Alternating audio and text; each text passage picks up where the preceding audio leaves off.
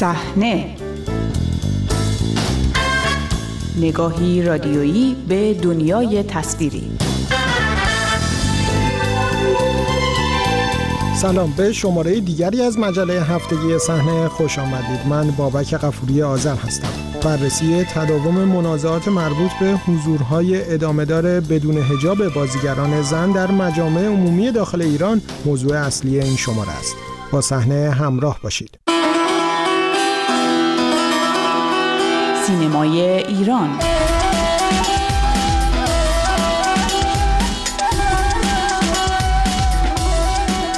بدون هجاب افسانه بایگان و فاطمه معتمداریا در مراسم تقدیر از آتیلا پسیانی بار دیگر موضوع هجاب از سر برداشتن بازیگران زن شناخته شده را به صدر موضوعات رسانه ها برده است. از زمان آغاز اعتراضهای سراسری در ایران تعداد قابل توجهی از بازیگران زن به نشانه همراهی با معترضان هجاب از سر برداشتند. از همان زمان مسئولان حکومت جمهوری اسلامی بارها به شیوه های مختلف از بازداشت و احضار و تشکیل پرونده قضایی گرفته تا ممنوع خروجی و محرومیت از ادامه فعالیت سینمایی تلاش کردند تا مانع تداوم این اقدام شوند اما مراسم بزرگداشت آتیلا پسیانی و حضور بدون هجاب خانم ها بایگان و معتمداریا نشان داد تردیدی که در میان تعدادی از سینماگران در لزوم پذیرش معیارهای حکومتی ایجاد شده جدی است. افسانه بایگان و فاطمه معتمداریا از نمادهای سینمای رسمی دهه های 60 و 70 ایران هستند. آنها در تعدادی از مهمترین فیلم های این دو دهه بازی کرده و نام و تصویرشان در خاطره تعداد زیادی از مخاطبان سینما حک شده است. از سر برداشتن حجاب آنها نشانه است از تغییر در پذیرش محدودیت های حکومتی برای فعالیت. پیش از آنها نامهای شناخته شده دیگری چون کتایون ریاهی، ترانه علی دوستی، هنگامه قاضیانی و پانتا بهرام اقدام مشابهی انجام داده بودند.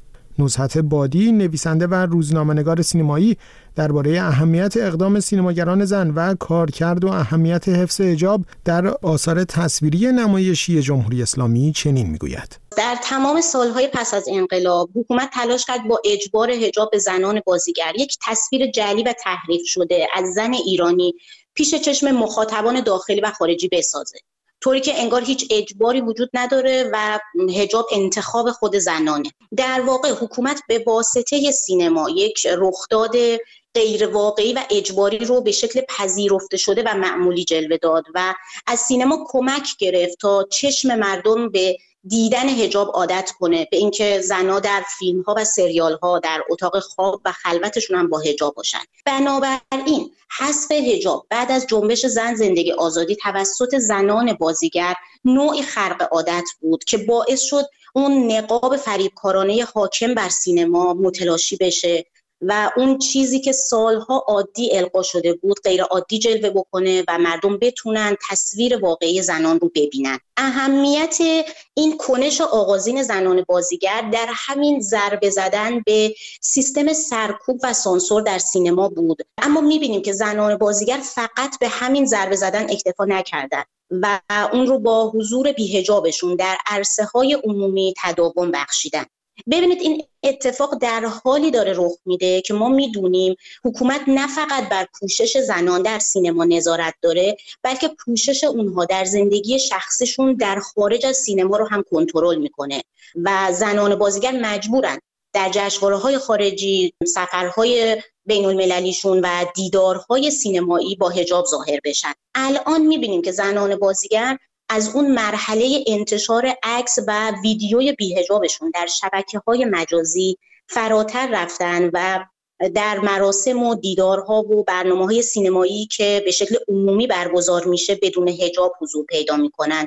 به نظرم دستاورد چنین تداومی در مبارزه علیه سانسور اینه که نه فقط اون تصویر دروغین و ساختگی حکومت رو متلاشی می‌کنه بلکه تصویر واقعی و منتخب زنان رو هم جایگزین می‌کنه. باستاب گسترده اقدام افسانه بایگان و فاطمه معتمداریا در جامعه و رسانه های مختلف باعث شد تا روز سهشنبه مرکز اطلاع رسانی نیروی انتظامی جمهوری اسلامی از تشکیل پرونده قضایی برای آنها خبر دهد. این نهاد پیشتر هم از تشکیل پرونده برای کچایون ریاهی و پانتا بهرام به خاطر حضور بیهجاب آنها در برنامه های عمومی خبر داده بود. وزارت ارشاد جمهوری اسلامی هم اعلام کرده بازیگرانی که هجاب رعایت نمی کنند اجازه فعالیت نخواهند داشت. این اقدامات اما تاکنون نتوانسته مانع از تداوم حضورهای عمومی بیهجاب سینماگران زن شود. هرچند در فیلم ها همچنان بازیگران زن با هجاب دیده می شوند. نزحت بادی درباره چشمانداز تداوم مشاهده چنین اقداماتی می‌گوید ببینید از همون ابتدا که زنان بازیگر دست به حسب هجاب زدن حکومت خب انتظار چنین کنش اعتراضی رو نداشت و از همون موقع شروع کرد به برخورد شدید با این زنان و از تمام روش های تنبیهی مختلف بهره برد تا اونا رو تحت فشار بذاره که ابراز پشیمونی بکنن. روش های مثل احضار بازجویی بازداشت تشکیل دادگاه ممنوع کاری ممنوع خروجی ممنوع معامله بودن و حتی آزارها و تهدیدهای روانی. دلیل این واکنش خشونتبار حکومت حکومت با زنان بازیگر هم اینه که خب این اتفاق دو تا دستاورد مهم داره. یکی این که فقط دست سلطه حکومت بر زنان بازیگر رو قطع نمی‌کنه بلکه داره زمینه های خروج سینما از کنترل حکومت رو هم فراهم می‌کنه. و ماهیت سینما و نحوه بازنمایی زنان در سینما رو تغییر میده. دوم اینکه این رفتار زنان بازیگر فقط یک کنش فردی در زندگی خودشون نیست که بر مسیر حرفه‌ای و شخصشون تاثیر داشته باشه بلکه به جریان مبارزه زنان در جامعه هم کمک می‌کنه و قدرت زنان در برخوردار شدن از حق آزادی پوشش زنان رو در جامعه بیشتر می‌کنه. بنابراین حکومت تلاش می‌کنه تا به هر شکلی جلوی تکثیر و پیشروی مبارزه زنان در سینما رو بگیره و همینطور که شما هم به درستی اشاره کردید از روش های متناقضی هم بهره می‌بره.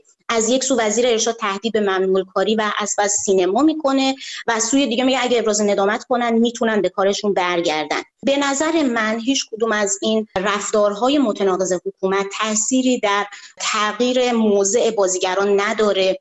و اونها با آگاهی از عواقبی که بر زندگی شخصی و مسیر حرفهشون داشته دست به این کار زدن و استیصال و ناتوانی حکومت در کنترل و نظارت بر سینما رو به نمایش می‌ذاره و این پیام مهم رو به همه سینماگران میده که سانسور و سرکوب تا زمانی ترسناکه که در برابرش تسلیم بشیم. وقتی در برابرش بیستیم حقیر و ناچیز میشه. در اقدام تنبیهی دیگری دادستان تهران خبر از صدور احزاریه برای افسانه بایگان و فاطمه معتمداریا همراه چند سینماگر دیگر از جمله کتایون ریاهی، رضا کیانیان و پانتا بهرام داده است. این اقدامات در حالی انجام می شود که مدیران بخش سینمایی دولت ابراهیم رئیسی کوشش می کنند با نوعی بی‌اعتنایی به این تحولات از تداوم روند عادی تولید و اکران فیلم ها در سینماها صحبت کنند. به ویژه آنکه در ماهای اخیر اکران یک فیلم کمدی با نام فسیل با استقبال به نسبت قابل توجهی از سوی تماشاگران مواجه شده است. این فیلم که داستانش در سالهای پیش از انقلاب سال 57 میگذرد اثر دیگری در ادامه محصولات کمدی سالهای اخیر است که کوشش می‌کنند با نوعی بازنمایی تنظامیز فضای سالهای پیش از انقلاب تماشاگران را جذب کنند.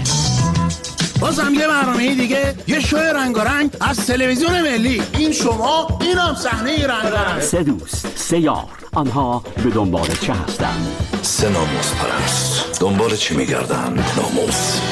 داستان هم عشقی هم جنگی. بی خود عشقی مشقی ها دختر دور باید نمیرم سیاه چیشاتو در بیارم. فوسی عاشقانه ای به بلند قامتی این مرد که می جنگد می خاند هر خطری را به جان می خرد برای عشق. ما کاریو کردیم که هیچ گروهی تا تو نکرده دیگه فیلم فسیل در مقایسه با چند فیلم کمدی دیگر دو سال اخیر توانسته تماشاگر بیشتری جذب کند و حالا تعداد کل تماشاگرانش از دو میلیون و سیصد هزار نفر فراتر رفته و در مسیر تبدیل شدن به پرتماشاگرترین فیلم سه سال اخیر اکران شده در سینما هاست.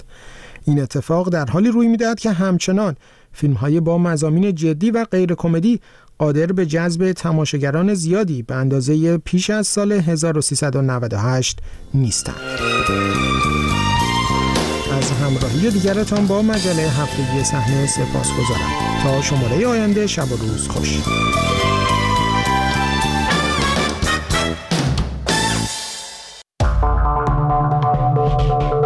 خبرها و گزارش ها را در وبسایت رادیو فردا به آدرس رادیوفردا.com دنبال کنید.